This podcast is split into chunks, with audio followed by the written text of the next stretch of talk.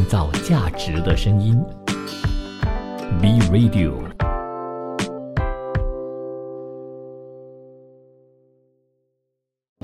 国际局势、财经重点、商业议题，深入浅出，全面探讨国际经济一二三。今天是三月八号，星期三，欢迎收听国际经济一二三，我是建川。我是康欣。今天三月八号呢，也是妇女节，有一些人比较喜欢听女神节啦，那就女神节吧。那说到这个女人节的话呢，相信很多人的或者很多女孩啊，童年时候呢都是跟芭比娃娃经过，或者说一起成长。你的这个童年时期有没有芭比娃娃的存在呢？的确，真的是有诶，芭比娃娃应该是我的上一代、我的这一代和 我的下一代，应该都有他们参与到在童年当中。不知不觉，他已经六十四岁，应该是芭比嗯奶奶了哈，就不是娃娃了。不过她依然是美丽吸睛啦。为了庆祝这个面世六十四周年，南美洲国家玻利维亚的行政首都拉巴斯呢，今日就举行了一场芭比娃娃展览，有三千多个娃娃穿上了各款的造型服装展出。包括了玻利维亚土著以及民间舞蹈的服装。那根据介绍呢，芭比娃娃是由露丝·汉德勒发明，在一九五九年三月九号举办的美国国际玩具展览会上第一次曝光，成为了二十世纪最广为人知以及最畅销的玩偶。芭比玩偶的版权呢，现在是由美泰尔公司拥有，还有生产，已经销往世界上一百五十多个国家了，并由此衍生出一系列的影视作品、小游戏以及周边产品。一九四五年，美国人 Ralph Handler 和她的丈夫呢就创办了美泰尔。一九五八年，他们获获得了生产芭比的专利权，世界上第一个芭比娃娃就这样诞生了。他用自己女儿 Barbara 的名字命名哦，芭比呢是 Barbara 的简称了。之后就成了二十世纪最著名以及最畅销的玩偶了。在疫情之前，被迪士尼、乐高和孩之宝等竞争的对手夹击的芭比呢，已经走过连续十年的巨额亏损。那二零一九年亏损超过二亿美元，在二零一二年到二零一四年期间，芭比的销售量暴跌百分之二十。疫情之后的两年多时间，居家时长的增加，使得更多的父母呢舍得把钱给孩子买玩具，而这个趋势拯救了本来危在旦夕的芭比和制造商美泰尔集团。芭比娃娃在疫情后的销售额连年上升，已经创下二零一四年以来的新高，销售额飙升到十三亿五千万美元。创下有史以来的最大销售额增长，还好他们挺过去，不然的话，芭比娃娃可能就成为历史了。那此外呢，芭比自身呢还在不断扩充新的形象。去年呢，就以传奇设计师 Vera Wang、超模刘雯，还有网球名将大阪直美等等业界的偶像呢为原型，就推出致敬系列，很受好评。他们还发布了九个新娃娃，而这些娃娃呢，不只是有丰富的职业，还有各种的肤色啦、身材，甚至还有坐轮椅的，或者是。身体有残疾的娃娃，这种看起来呢大胆的形象，完全就打破了芭比啊肤白貌美大长腿的一个禁锢了。那自从芭比走红，她在女孩的心目中的地位呢是从来没有动摇过的。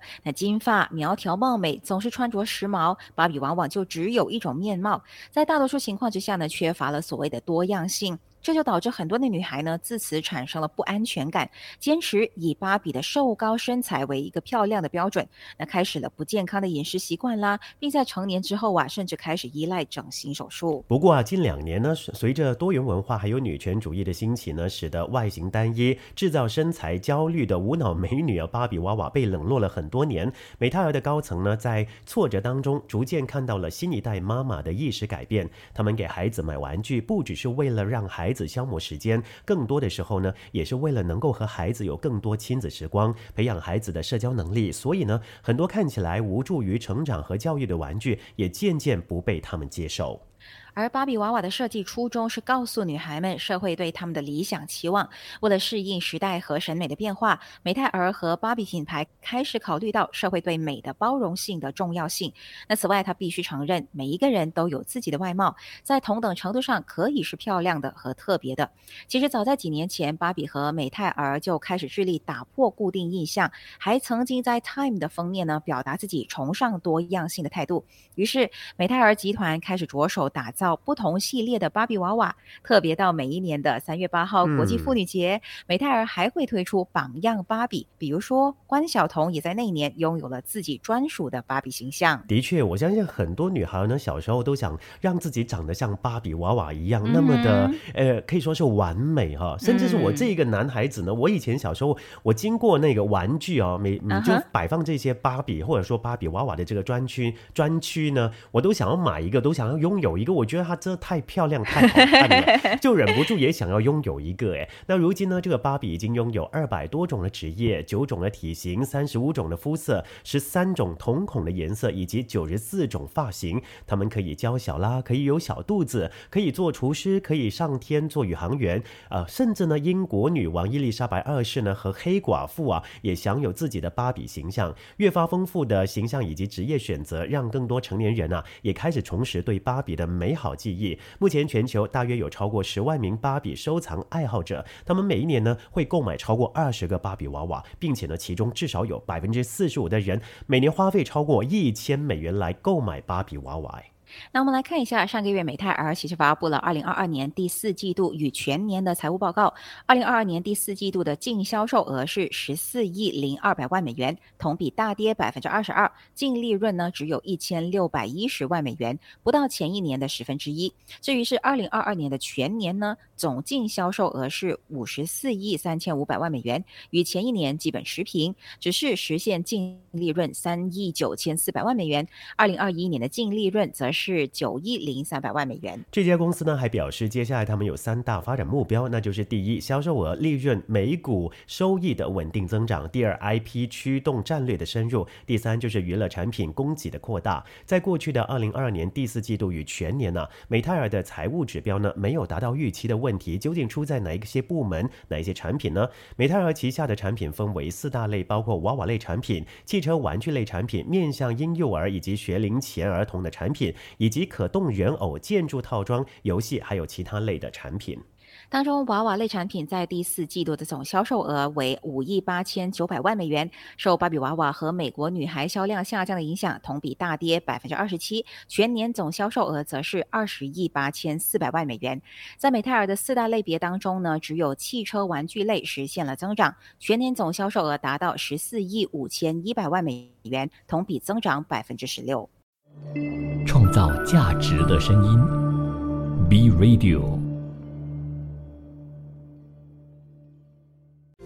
新趋势、新商机、新兴商业模式。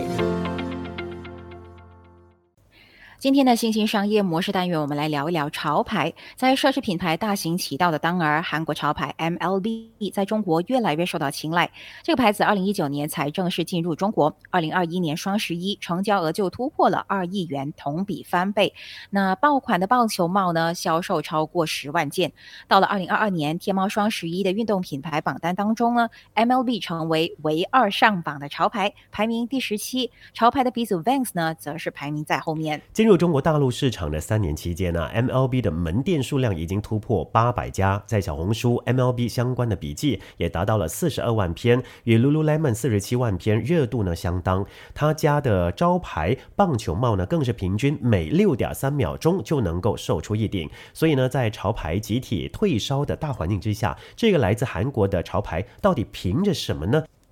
潮牌原本是小众文化，这些年逐渐从小众向大众蔓延。在小众圈子里，爱讲究鄙视链，说白了就是特把自己当回事。比如说，奢潮就是奢侈的潮牌啊，看起来呢美潮啊，看不起那些美潮日潮。那明星潮牌呢，则是要卖高价，与普通人生啊产生了距离感。那这些放在今天呢，管你是不是潮牌，都要在市场里跟其他的品牌比较。这一比，很多的潮牌就没有了性价比，自然就会遭到嫌弃。韩国潮牌 MLB 就不一样了，它自打诞生啊，就定位啊，就是大众路线。既然是面向大众啊，就必须日常，而且呢百搭，还不能。贵，MLB 以价格相对低的配饰呢作为突破口，因此这个品牌最近流行起来的就是带着 NY 或者 LA 标志的棒球帽，可以搭配各种的造型，时尚呢又不突兀，出入任何场景都没有压力，很快在年轻人中流行开来。这样大众化的定位来自它的品牌基因。其实 MLB 品牌的名字是衍生自同名美国职业体育赛事，也就是美国职业棒球大联盟。棒棒球运动在美国呢，就像中国的乒乓球，是实打实的国民运动。一九九七年，韩国 FNF 集团拿到了 MLB 的授权，在当时正值街头文化风靡日韩，所以 FNF 给 MLB 的定位就是街头生活运动品牌。二零一九年，FNF 集团旗下的呃巴尼兰 Zero 卸妆膏在中国成为爆款。凭借着对中国市场的洞察以及成功经验，同一年呢，FNF 集团就把 MLB 正式引入中国。由于市面上啊这个盗版的横行，MLB 在大众心中并不是一个真正的品牌，所以呢，韩国 FNF 集团带领 MLB 进入中国的第一件事呢，就是要设立人设了。那在二零一九年，中国市场正赶上女团风兴起，性感小野马金泫雅成为流量担当。韩国 MLB 抓住了这次机会，二零二零年一月官宣金泫雅为品牌全球代言人。很快的，泫雅同款的棒球帽啦、腋下包啦、牛仔上衣呢，都在社交网络上风靡。随后呢，杨幂、杨颖、赵露思、刘雯等一线明星都戴上了 MLB 的棒。棒球帽成了品牌的野生代言，就此韩国 MLB 的潮流人设算是立住了。不过呢，近几年呢，潮牌翻车的事件说明了一点：做潮牌光靠明星是不行的。所以呢，MLB 成功的第二个关键就是性价比。从天猫 MLB 官方旗舰店可以看出，MLB 服装的定价或者说它的价位呢，多在五百到八百之间，跟耐克价格差不多，不算是便宜。但是在潮牌里头，这个价钱呢，其实不算高。虽然价格便宜，但是 MLB 在设计上呢，却并不马虎，甚至可以算得上是物超所值。从最近这些年大牌流行的老花学院风的设计元素，到渔夫帽、马鞍包、老爹鞋等爆款的单品，再到露营啊、滑雪、徒步等生活场景，在 MLB 的产品里都有相对应的平替。这里的平替呢，并不是简单的照抄，而是用自己的风格去创造和演绎。同样的钱买 MLB 比买假大牌实惠得多，还更有态度。除了潮流人设、性价比，MLB 成功的第三个关键就是渠道了。过去传统潮牌的销售渠道呢，多集中于官网以及买手店。要买到潮牌新品呢，多数靠手速以及人脉，就是你要够快了。这让潮牌在过去的几十年里头价值感十足、神神秘秘的。MLB 则不同，作为大众化的潮牌，MLB 把电商渠道作为重点。二零一九年进入中国以后，MLB 没有急着在线下开店，而是先在天猫开了旗舰店，从线上开始，通过对大数据进行分析，有助于品牌了解消费者的。的需求。对电商渠道的重视也给 MLB 带来了回报。数据显示，二零二二年第三季度，MLB 在中国大陆的销售额达到了九千二百八十八万元，同比增长百分之一百六十八。同年双十一，天猫旗舰店的销啊销售额实现两倍的增长。第四季度销售额达到二亿五千四百万元，同比增长百分之四百二十七。其中百分之五十的销售额都是来自网购，线上渠道的爆发也带来了业绩的增长。M MLB 二零二零年中国大陆销售额大约四亿三千万元，到了二零二一年，销售额增至十七亿元左右，翻了四倍。而今年这个数字可能会达到六十亿元。MLB 的发展路径呢，跟曾经在中国市场红极一时的 Champion 冠军如出一辙。但是呢，Champion 进入中国以后呢，并没有延续在美国沃尔玛大卖场十几刀的大众定位，而是走上了中高端路线。一件新款的卫衣七八百，联名款。呢，更是要到二千元以上，但是在大众的眼里啊，就是一件平平无奇的基本款卫衣，性价比低。此外呢，Champion 在中国市场的价格体系混乱，不同的渠道同款不同价的情况呢，常常都在发生。因主打这个基本款呢，模仿的门槛也很低，在电商平台催生了很多的山寨品啊。最近几年，Champion 已经不是潮人的首选，在小红书上的笔记呢，也只有九万篇。对于 MLB 是否会走上 Champion 的老路，时尚美妆行业专家认为是不会的。首先，潮牌大众化是 MLB 成功的关键，尤其在中国市场，随着经济的发展，大众消费者同样也对时尚设计、创新等方面有需求。MLB 靠价格较低的棒球帽进行突破，降低了大众对于品牌接受的门槛。至于第二点，就是 MLB 和 Champion 在中国火。起来所处的时代不同，注定营销和运营的思路不同。而 MLB 从一开始就重视电商渠道以及社交种草，电商以及社交平台的粉丝数呢，是当今品牌建设的关键，关乎消费者对品牌的喜爱度以及忠诚度。那品牌可以通过粉丝的数据呢，更好的抓住消费者的需求，增加消费者的粘性，也提升他们的复购率。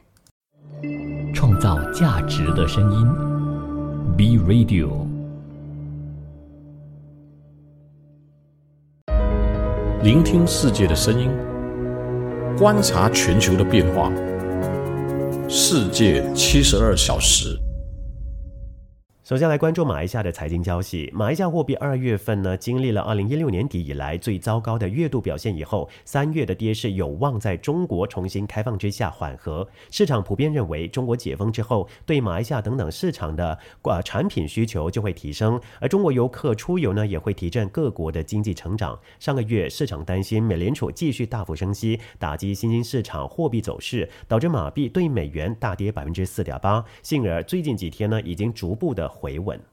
星展银行、巴克莱和加拿大皇家银行预计，到六月底，马币对美元将会维持在目前的四点四五令吉水平。中国经济反弹势必提振亚洲货币的前景，而马来西亚与这个世界第二大经济体的贸易联系强稳，马币也有望从出口回弹中受益。在新冠疫情爆发之前，中国是马来西亚最大的出口市场。尽管份额之后下降，但是二零二二年的比重依然达到百分之十四。中国去年连续第十四年成为马来西亚最大贸易伙伴，贸易比重达到百分之十七点一，贸易额比二零二一年增长百分之十五点六，录得四千八百七十一亿三千万令吉。马来西亚去年对中国出口更是首次突破了二千亿令吉大关，比二零二一年更高出了百分之九点四。另一方面，国家银行这个星期。四的利率决策啊，也受到货币交易员的关注。目前为止，彭博社对十六名分析师的调查就显示，一共有九个人预计国行将会连续第二次将隔夜政策利率 OPR 维持在百分之二点七五，其余七个人则认为国行会升息百分之零点二五。汇丰控股预计，美联储即将结束紧缩周期，到时美元的主导地位也会削弱，马币等货币的涨幅也会扩大。交易员普遍预计，美国利率将在九月份见顶。同时，马来西亚的对外账户强稳，资金流入也渴望加快，这两大利多将有助于带动马币的走势。随着外汇储备从去年十月的两年低点止跌回升。国行捍卫货币的本钱也已经增多。去年十月到今年的一月份，国行的外汇储备增加大约百分之十，提高到一千一百五十亿美元。另外，也有分析指出，如果货币贬值压力迟迟不减，国行就会出手干预。那看起来，马币近期大幅贬值以后，接下来将会维持稳定走势。从技术分析角度来看，马币对美元有超卖的现象，意味着短期内可能升值。马币对美元会在四点四七到四点四八的水平。窄幅波动。再来关注马来西亚的其他消息。根据马来西亚 Property Guru 发布的二零二三年上半年消费者情绪调查，将近一半参与调查的马来西亚受访者表示，他们购买房子的预算低于三十五万令吉，而只有十分之一的人拥有超过六十万令吉的预算。随着马来西亚人民收入和房价之间的差距不断的扩大，可负担性问题将会持续困扰着消费者，因为更多的马来西亚人正在等待政府提供措施，以帮助他们。实现买房的目标。将近一半的大马消费者就认为，如果没有政府提供经济援助，他们并没有能力购买房子。而近四分之三的受访者就呼吁政府提供更多援助，以应对不断加剧的通货膨胀。根据报道，消费者将持续面对财务挑战。这个趋势呢，进一步凸显了政府的经济援助对马来西亚人置产的重要性。尽管最低工资的调整有助缓解人民的生活负担，但是不断上升的通货膨胀率却是提升了家庭的日常开销。导致马来西亚人每个月的储蓄减少，甚至呢需要削减额外的开支。过去二十年，马来西亚的房价中位数倍数处于四点零以上，高于三点零的可负担水平。在二零一零年到二零二零年期间，房屋的价格更是大幅上涨，与人民薪金的涨幅不成正比。专家认为，马来西亚政府应该管制房地产市场，甚至效仿新加坡，新建更多人们负担得起的公共住房。二零一九年的数据指出，当时马来西亚家庭的收入中位数为五千八百七十三令吉，房价中位数应该是二十一。万令吉。不过呢，超过百分之八十的房屋都高于这个价位，这造成房屋供需失衡。而当时市场只有百分之五的房屋是全国最低收入的百分之二十民众负担得起，其中四成的房屋只有全国两成的人负担得起。对于许多年轻人来说，买房是越来越遥不可及的事。在二零二三年的财政预算案中，政府拨出了三亿六千七百万令吉，用来新建公共住房，预计可以让一万二千四百户家庭受惠。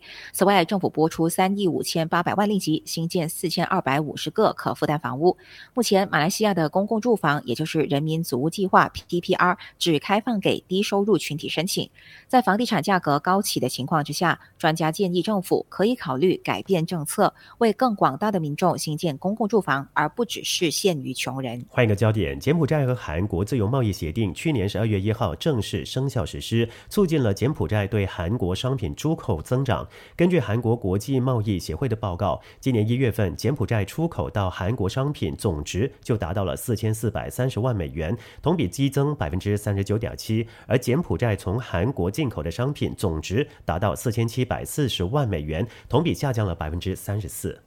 柬埔寨输往韩国的商品种类主要是鞋子、服装、旅行用品、饮料、电子和电器、橡胶、药剂和农产品；而从韩国进口商品主要为汽车、电器、住房、呃厨房用品、饮料、药剂和塑胶成品等等。二零二二年，柬埔寨和韩国双边贸易总值首次突破十亿美元大关，而柬韩自贸协定生效实施之后，百分之九十二柬埔寨的产品可享有出口零关税，这也是柬埔寨至今签署和生效。的第二个双边自贸协定，柬埔寨和中国自由贸易协定去年一月一号生效实施。旅游方面，今年二月份一共有大约七万九千五百一十五名国际游客购买了吴哥窟的门票，较二零二二年同期增长百分之九百八十八点六五，门票收入为三百七十四万三千二百九十四美元，同比增长了百分之一千一百四十九点六五。而今年前两个月，共计十五万六千九百五十一名国际游客购买了吴哥窟的门票，同比增。增长百分之一千二百四十五点七二，门票收入为七百三十八万六千七百九十二美元，也同比增长了百分之一千四百四十五点一一。另外，柬埔寨发起二零二三年柬埔寨旅游年运动，以提升柬埔寨这个奇迹王国在旅游市场中的声誉。柬埔寨制定目标，今年要至少吸引四百万人次的国际游客，同时将第三十二届东南亚运动会和第十二届东盟残运会与柬埔寨二零二三旅游年运动紧密配合，刺激柬埔寨的旅游业在疫情之后能够实现复苏的景况。创造价值的声音。B Radio。下来我们关注国际方面的消息。瑞士信贷大股东汉瑞斯资产管理公司表示，已经出清瑞信的持股，与该银行划清界限。瑞斯呃汉瑞斯高层透露，瑞信持续亏损，客户出走却无力止血，令人失去耐心。汉瑞斯副董事长暨投资长赫罗多年来是瑞信最著名的支持者之一。先前就算瑞信爆发一连串的丑闻，依然对瑞信不离不弃。去年八月份申报文件显示，该公司持有瑞信大约百分之十的股。瑞信股价二号盘中跌到史上最低的二点五二瑞郎，而如今呢，股价大约是落在二点七八瑞郎附近。过去两年来惨跌了百分之七十七。赫罗表示，瑞信去年十月底办理规模四十亿瑞郎，也是大约四十三亿美元的增资案之后，沙地国家银行取代了汉瑞斯，成为瑞信最大的股东。汉瑞斯当时啊便开始减持瑞信股份，如今已经完全出清。他还表示，瑞信的未来令人质疑，因此呢。财富管理部门已经掀起了资金出走潮。瑞信去年第四季度遭到客户赎回一千一百一十亿瑞郎，尤其是在瑞信爆出陷入财务危机的传闻以后。显然，瑞信所进行大刀阔斧的整顿计划，包含分拆投银部门、加强财管业务，都没有让赫罗买单。而瑞信推动分拆过程的成本和欠缺透明度，最令他感到受挫。申报文件显示，汉瑞斯二零零二年以不到三十瑞郎首次买进瑞信的股票，在二零零八年金融危机爆发之前卖光持股，出售价格落在六十到七十瑞郎之间。随后，汉瑞斯又在二零零九年期间，当瑞信股价跌到大约二十三瑞郎的时候才买回。标普五百上市公司去年第四季度财报几乎全部都已经出炉，但是整体的表现惨淡，反映高通膨以及升息压力持续的打击美国企业。FactSet 调查分析师估计啊，去年第四季度标普五百上市公司获利平均年减百分之四点六，是二零二零年第三季以来首度下滑。科技业在去年第四季表现最为惨淡，包括了苹果、英特尔以及谷歌母公司 Alphabet 在内，许多大厂获利都不如预期。但是能源业的表现依旧成为亮点，如雪佛龙、康菲石油、埃克森美孚、壳牌等等能源巨头都在去年缔造史上最高的全年获利。去年第四季，特斯拉不只是创下了单季最大营收成长率，获利也高于预期。在零售业方面，Target、沃尔玛去年第四季的业绩也优于预期。标普五百上市公司在去年底景气降温之后，多半不看好今年市场的前景。当中有八十一家都在最近下修第一季的财测，只有二十三家是调升财测。沃尔玛虽然在去年年中购物季缔造了佳绩，但是依然下修第一季的财测。居家修缮连锁卖场家得宝 Home Depot 的执行长迪克呢也表示，特定产品类别销售成长减速，令人担心高通膨啊已经开始压迫消费需求。根据 FactSet 统计，标普五百上市公司当中，超过三百二十五家都在去年第四季的财报当中。提及通膨字眼，远高于过去十年平均值一百五十七家。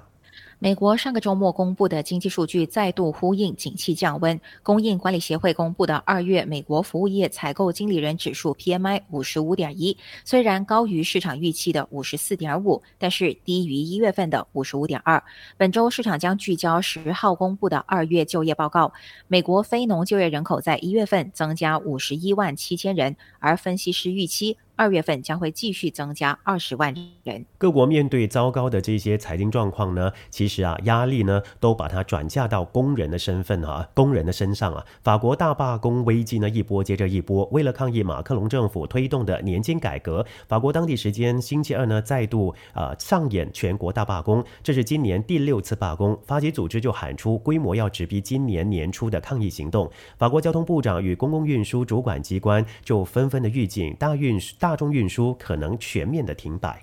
法国各个工会呼吁所有劳工参与罢工与示威，以便向政府施压。目标是重现一月十九号首次全国大罢工的场面。当时根据估计，有超过一百万人走上街头抗议，进而瘫痪法国全国的经济。法国总工会 CGT 等主战派的部分工会还呼吁，在炼油厂与国营铁路公司进行不间断的示威抗议。工会领袖马丁尼兹就说，示威强度呢会升高一个档次，接下来球权会转到总统那边，因为要不要撤回年金改革案的决策权呢，在他的手上。马克龙推动年金改革，将法定退休年龄从六十二岁延后到六十四岁，理由就是改革可避免国家年金系统垮台。而今年呢，一波接着一波的大罢工，已经造成法国国营电力公司 EDF 部分的核电厂发电量下滑。法国民航局也曾经预告，该局呢已经要求航空公司在三月七号以及八号将巴黎戴高乐机场的航班减半。班百分之二十，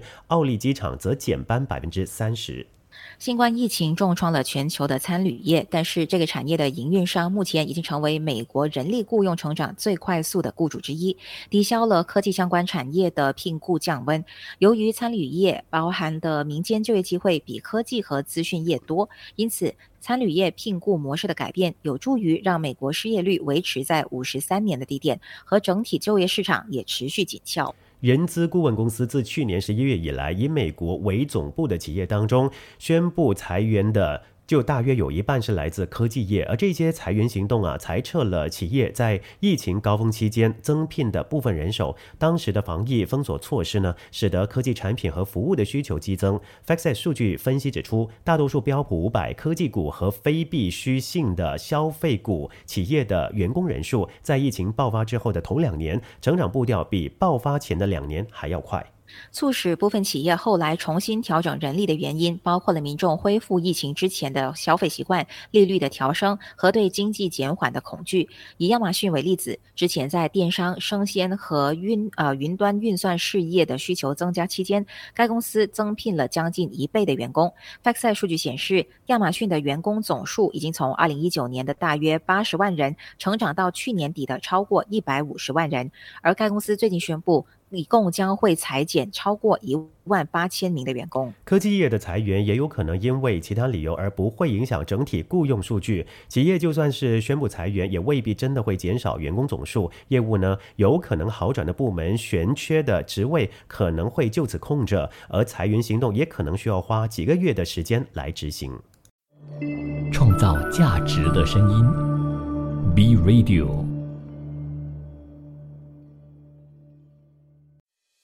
追踪亚洲市场趋势，紧随全球经济脉动。亚洲财经资汇报。进入亚洲财经资汇报，中国海关总署公布的数据显示，因美元计算，今年首两个月出口同比下降百分之六点八，进口下降百分之十点二，贸易顺差一千一百六十八亿八千万美元，扩大百分之六点八。这也是中国贸易数据自去年十月以来连续第四个月录得负增长。与前值比较，出口降幅有所收窄，但是进口降幅扩大。和预期比较，出口降幅低于预期，但是进口降幅明显高于预期，顺差也。明显高于预期。去年十二月份，中国出口同比下降百分之九点九，进口下降百分之七点五，期内实现贸易顺差七百八十亿一千万美元，全线强于预期。中国一般合并公布每一年一月和二月份的贸易数据，以减弱春节因素带来的影响。去年十月，中国的出口意外转为同比下降百分之零点三，进口也降百分之零点七，贸易顺差八百五十一亿五千万美元。十一月降幅进一步扩大。出口、进口各降百分之八点七和百分之十点六，贸易顺差六百九十八亿四千万美元。去年七月，中国贸易数据表现良好，出口大幅增长百分之十八，进口增长百分之二点三，贸易顺差达到一千零一十二亿六千万美元。但是八月开始增速就显著放缓，到九月依然是保持增长的势头，但是当月出口同比增长百分之五点七，进口增长百分之零点三，贸易顺差八百四十七亿五千万美元。根据华尔街。日报对经济学家的一项调查显示，中国首两个月出口预计同比下降百分之九，进口下降百分之五点一，贸易顺差八百四十亿美元。以美元计算，二零二二年一月至十二月份，中国出口同比增长百分之七，进口增长百分之一点一，贸易顺差八千七百七十六亿元。二零二一年以美元计算，出口同比增长百分之二十九点九，进口增长百分之三十点一，贸易顺差六千七百六十四亿三千万美元。韩国方面受到石油类和畜产品价格下跌的影响，韩国二月居民消费价格指数 CPI 时隔十个月回落到百分之五以下。但是受到公共收费上涨的影响，水电燃气价格涨幅创下了历史新高，加工食品价格涨幅也较前值扩大。韩国统计厅资料显示，韩国二月份的 CPI 同比增长百分之四点八，为一百一十点三八，CPI 涨幅较上个月下降了零点四个百分点，时隔十个月呢低于百。分之五。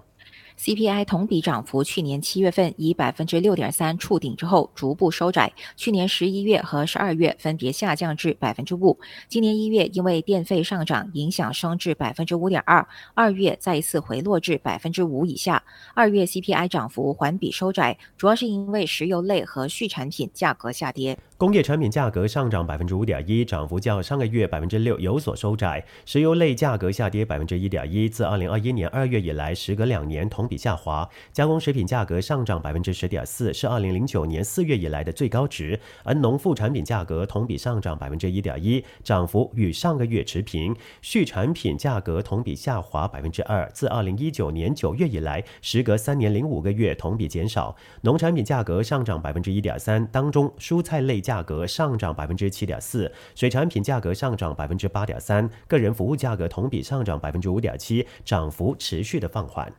虽然物价上涨势头整体放缓，但是受公共收费上涨的影响，水电燃气价格依然居高不下。水电燃气价格同比上涨百分之二十八点四，涨幅创下二零一零年开始的新高。由于部分的地方政府上调水费，水电燃气价格涨幅继上个月的百分之二十八点三之后，再次创下历史新高。扣除农产品和石油类产品的核心消费价格指数上涨百分之四点八，涨幅环比有所减少。扣除食品和能源价格的消费者物价指数同比上涨百分之四，体现百姓实际所感受到的物价变化的生活物价指数上涨百分之五点五。统计厅方面就分析指出，CPI 涨幅自去年下半年起呈现放缓的势头，而随着中国走出疫情、重新开放和国际原材料价格上涨，物价未来走势依然存有不确定性。虽然如此，韩国副总理兼企划财政部长就表示，如果没有新的外部冲击，预计物价涨幅放缓的势头将会更加的明显。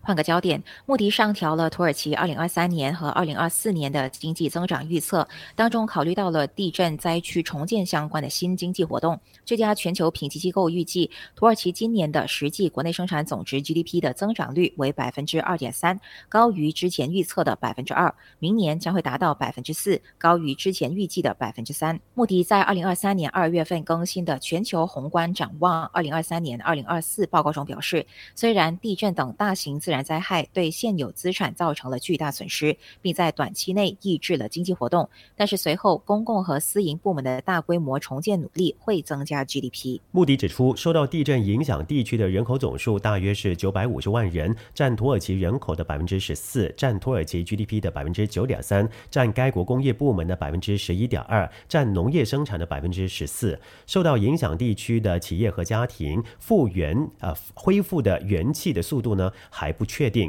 重建也需要时间。由于每一年重建而产生的新活动的速度以及资源可能如何转移，也是不可知的。这在很大程度上将取决于财政以及货币政策支持的力度。再来关注阿联酋方面的消息。去年阿拉伯联合酋长国的经济增长了百分之七点六，是二零二一年国内生产总值 GDP 增长的两倍左右。尽管去年能源价格上涨支撑了海湾地区石油出口国的经济增长，但是由于油价的前景更加不确定，全球宏观经济环境充满挑战，预计今年经济增长将会放缓。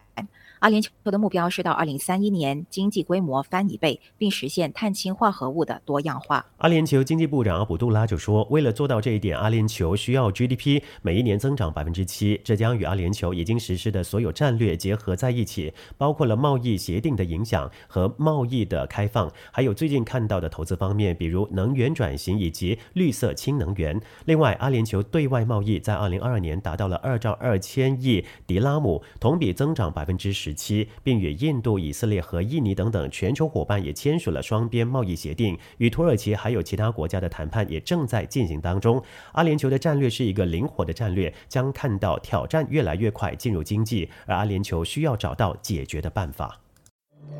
创造价值的声音，B Radio，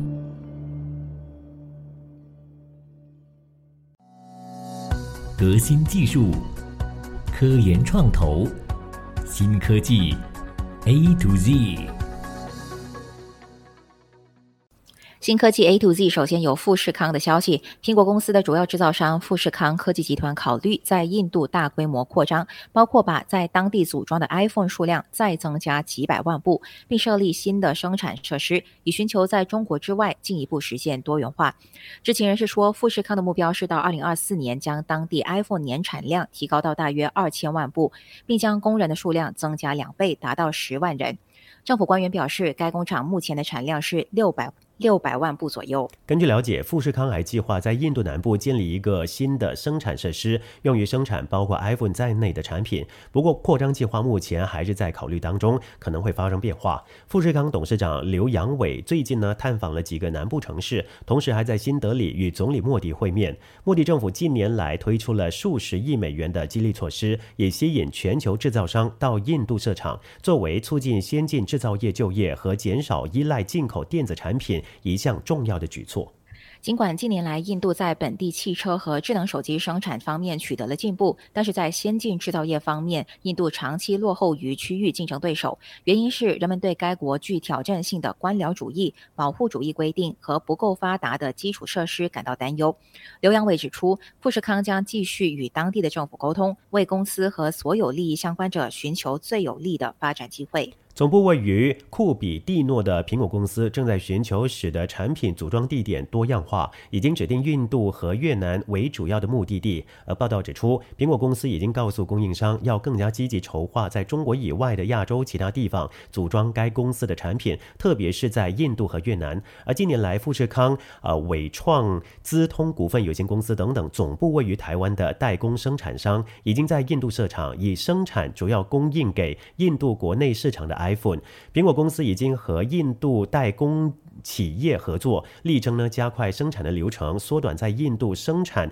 通常落后在中国生产的时间差。换个焦点，各大科技应用都隐藏着网络安全危机，而全球企业纷纷数码转型，让黑客有更多的机会有机可乘。由网络安全解决方案供应商 Checkpoint 发布的《二零二三年网络安全报告》指出，网络攻击和破坏性恶意软件激增，企业平均每一个星期都会遭受超过千次的攻击。二零二二年网络攻击数量啊，较前一年同期增长百分之三十八，企业平均每个星期呢遭受一千一百六十八次的攻击。而当中，教育和研究行业依然是网络攻击的重灾区，而医疗行业所受攻击也较二零二一年同期增长百分之七十四。而强调更加小型、灵活的黑客以及勒索软件团体入侵混合工作环境使用的协作工具。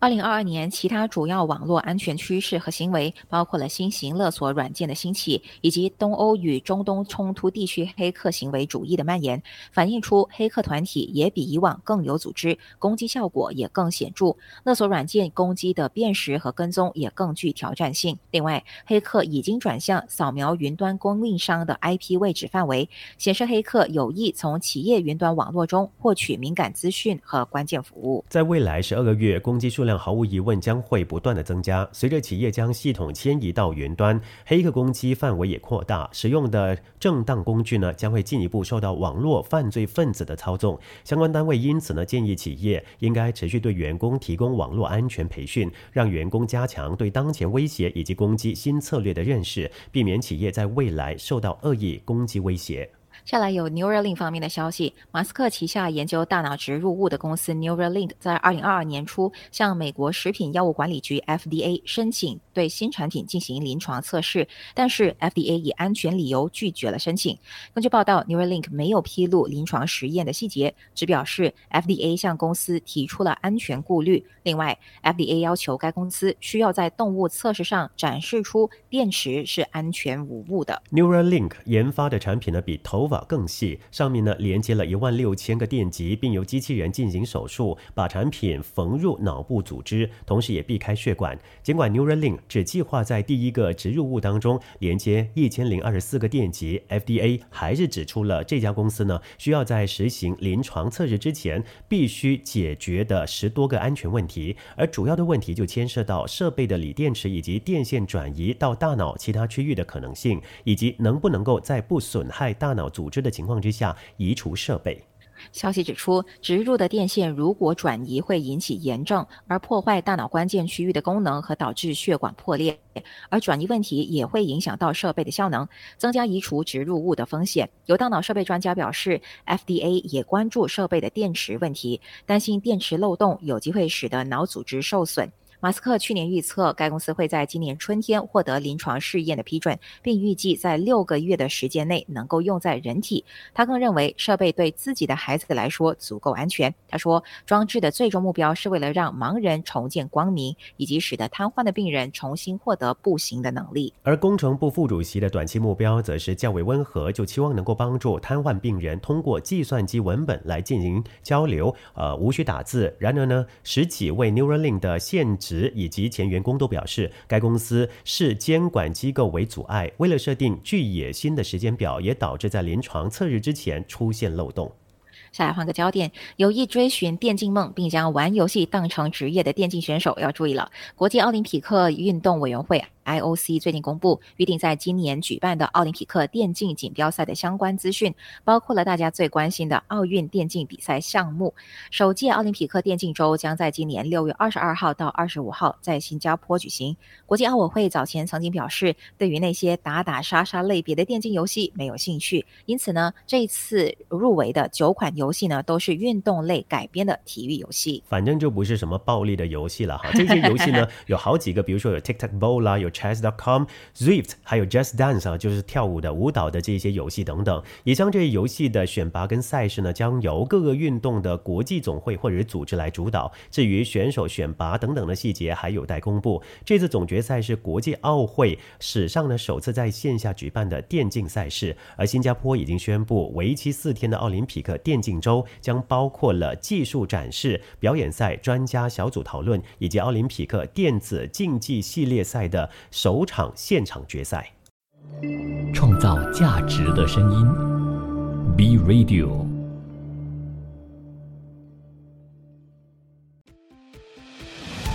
多听，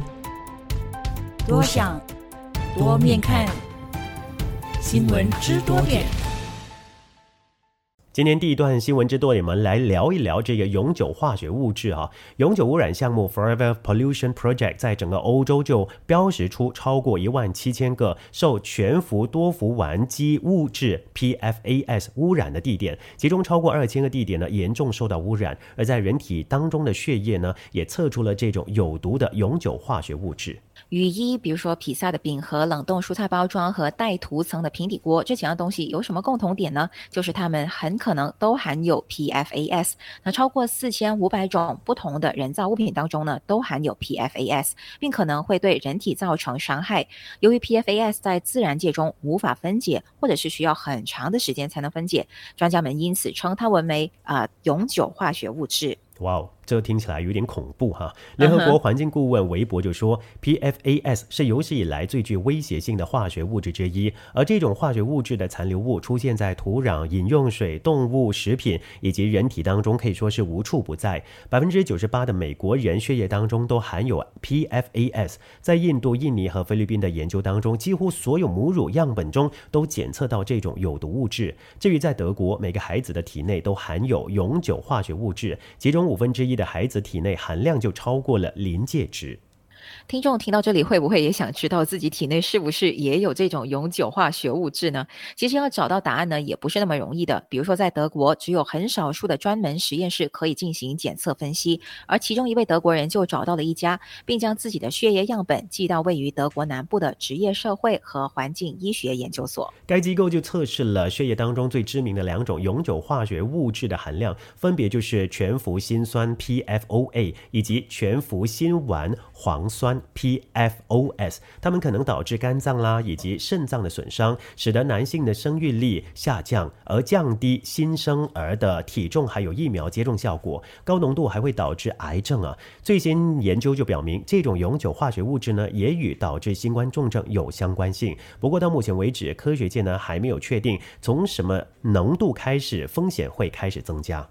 这些物质非常持久，可以在人体内不断的积聚，这才是问题的所在。因因为最终可能会积累到构成风险的浓度剂量。另外，这些化学物质也非常稳定，无法在自然环境中进行生物降解，人体将它代谢的速度呢也非常的缓慢。至于如果要透过人工分解这种物质的方法呢，目前还处于起步的阶段。得益于这个物质的稳定性啊，PFAS 的应用范围非常广泛。由于拥有防水、啦、防油、防污的特性，因因此呢，几乎被应用于所有的行业，比如说人造皮革、相片纸，还有杀虫剂、灭火泡沫、涂料以及飞机制造。人们主要通过食物呢摄入 PFAS，尤其是来自受污染地区的鱼肉、奶蛋以及蔬菜，都可能会有较高的 PFAS 的含量。残留物通过垃圾填埋场、工业废水和废气的排放，以及户外衣物的洗涤，都可以进入到环境中。而大多数的污水处理厂并无法将它们过滤。PFAS 已经在巴塔哥尼亚的偏远山区、南极的雪地和俄罗斯阿尔泰的山脉当中被发现。北极熊、鸟类和海豚当中呢，也被检测到这种物质的存在。一些暴露于高浓度 PFAS 之中的动物呢，会表现出激素水平、肝脏以及甲状腺线功能的变化。这些物质对生态系统有什么影响？截至目前呢，还没有真正被研究。其实最早一批哦，PFAS 是美国化学巨头杜邦在一九三八年生产的聚四氟乙烯 PTFE。由于它可以在高温之下呢保护金属不被腐蚀，在第一颗原子弹的研制当中也使用了这种物质。再后来，PTFE 呢以特氟龙的品牌名称，以涂层锅的形式走进了全球千家万户，而特氟龙也因此取得了巨大的商业成功。然而，在一九九八年，特氟龙遭遇严重的打击。比洛特是一名环境保护律师，他回忆起当时发生的情况，这么表示：当时位于西弗吉尼亚州帕克斯堡的特氟龙工厂附近，一位农场主的一百头奶牛一只接一只的死去，而比洛特呢，就是这个农场主起诉杜邦的长期辩护律师。他透露，这名农民呢，可以看到他家旁边的垃圾填埋场啊，冒出了白色泡沫状的水。根据了解啊，这个地区呢，数千人受到了杜邦工厂排放含有 PFAS 的废水以及垃圾泄漏的污染。文件显示，杜邦早在几十年呢就已经知道这种有毒物质的危险性，但依然继续排放到环境当中。研究表明啊，这个地区高含量的 PFAS 与肾脏还有睾丸癌的发病率呢增高有关。二零一七年，杜邦就同意向三千五百五十起案件中的受害者支付六亿七千一百美元的赔偿金。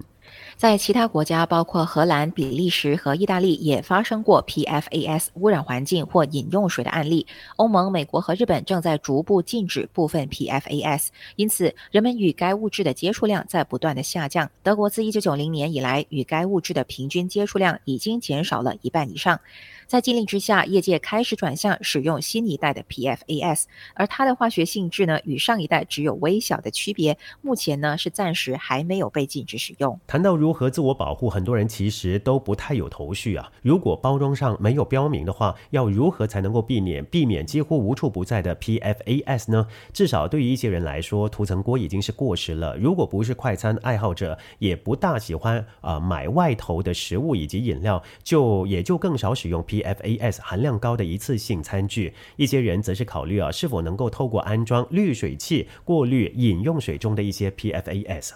PFAS 面临的压力越来越大。自从绿色和平组织发起一项运动以来，魏德、帕拉莫以及罗陶夫等户外品牌已经开始生产不含永久化学物质的服装。根据瑞典家具连锁店宜家指出，他们已经在产品当中淘汰了这些永久化学物质。德国、丹麦、挪威和瑞典等国推动实施计划，到2030年在欧盟范围内逐步淘汰所有的 PFAS。其实谈到这个课题，我们就发现，不是有有一派的说法是说，对这个地球造成最大伤害的，其实都是出于人类的行为，还有人类制造的一些物质。那是肯定的。所以呢，随着这一些所谓的技术越来越发达、越来越进步、科技越来越好之后呢，希望所产生出来的东西呢，都是对我们的环境越来越友好，那我们才能够继续生存下去，不是吗？是因为我们不单只是破坏了地球，到最后呢，循环回来也是破坏我们自己人体。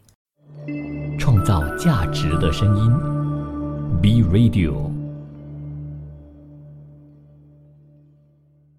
下来，我们进入新闻直多点的第二个部分，聊一聊中美经济复苏是不是都有各自的隐忧呢？在中国和美国，个人消费的前景都面临消极因素。在美国，家庭的超额储蓄减少，预计年内会转为负增长。同时，通货膨胀和利率上升导致债务余额增加。而在中国方面，各行业的复苏速度存在分化，乘用车等耐用品和房地产的消费依然疲软。如果支撑经济的个人消费明显放缓的话，将会给经济的持续复苏带来包袱。因新冠疫情下的财政支援而变得充裕的美国家庭的超额储蓄，有可能在二零二三年触底。由于通货膨胀以及利率上升，家庭债务膨胀，贷款逾期也开始增加，用于消费的。资金可能将会减少。美联储的数据显示，美国家庭截至二零二一年九月底拥有二兆二千八百亿美元超额储蓄，到二零二二年六月底减少了百分之二十四。经济学家鲁泽蒂他就在二月预测，超额储蓄呢，截至二零二二年底降至不到顶峰时的一半，也就是一兆零一百亿美元，将会在二零二三年十一月触底，转为负增长。美国肉类加工大型企业泰森食品公司首席执行官丹尼在二月份的财报说明会上解释业务环境的严峻。他说，很多消费者正在用光他们的储蓄，储蓄的消化在低收入阶层更为显著。美联储的推算预示，啊，在收入排在靠后百分之二十五的阶层，到二零二二年六月比顶峰时减少一半。而在其他的阶层，只是减少一到三成。美国摩根士丹利的经济学家沃夫认为，排在靠后百分之二十五收入阶层的储蓄将会在二零二三年的六月份减为零。随着债务增的增加，逾期也不断的增加。九十天以上严重逾期的债务比率，截至二零二二年底为百分之四，在九个月里增加了一个百分点。被认为收入相对较低的年轻阶层的逾期也明显的增加。经济学家与公爱之就说，信用卡贷款以以浮动利率为基础，通货膨胀以及利率上升正在导致偿还拖延，而逾期增加和利率上升等等导致的贷款难抵消超额储蓄的正面效果，阻碍消费时期在二零二三年下半年会出现。如果超额储蓄减少，消费者只能将平常的收入用于储蓄和贷款啊贷款的偿还。个人的储蓄率截至一月大约是百分之五，依然低于新冠疫情前的百分之八至百分之九左右。不过，与降至大约百分之二的二零二二年中期相比，呈现逐步上升的态势。如果消费者将平常收入的大部分投向储蓄，受影响的将是消费。目前，美国个人消费坚挺，一月份零售业销售额比前一个月增长百分之三，大幅高于市场预期。美国银行分析认为，随着通货膨胀，消费者正在优先考虑必要生活物资的支出。中国经济的恢复速度啊，则是出现了冷热不均的情况。旅游以及餐饮等等服务消费坚挺，而住房以及耐用品的销售依然低迷。二月的企业景气度继一月份之后继续的改善，但要想要稳定恢复经济，还需要通过改善就业等等提高民间的需求。中国国家统计局三月公布的二月采购经理人指数 PMI 显。显示，制造业和非制造业合计的综合 PMI 为五十六点四，比一月份高三点五个百分点，连续两个月分界线五十，创下自有数据可查的二零一七年一月以来的最高纪录。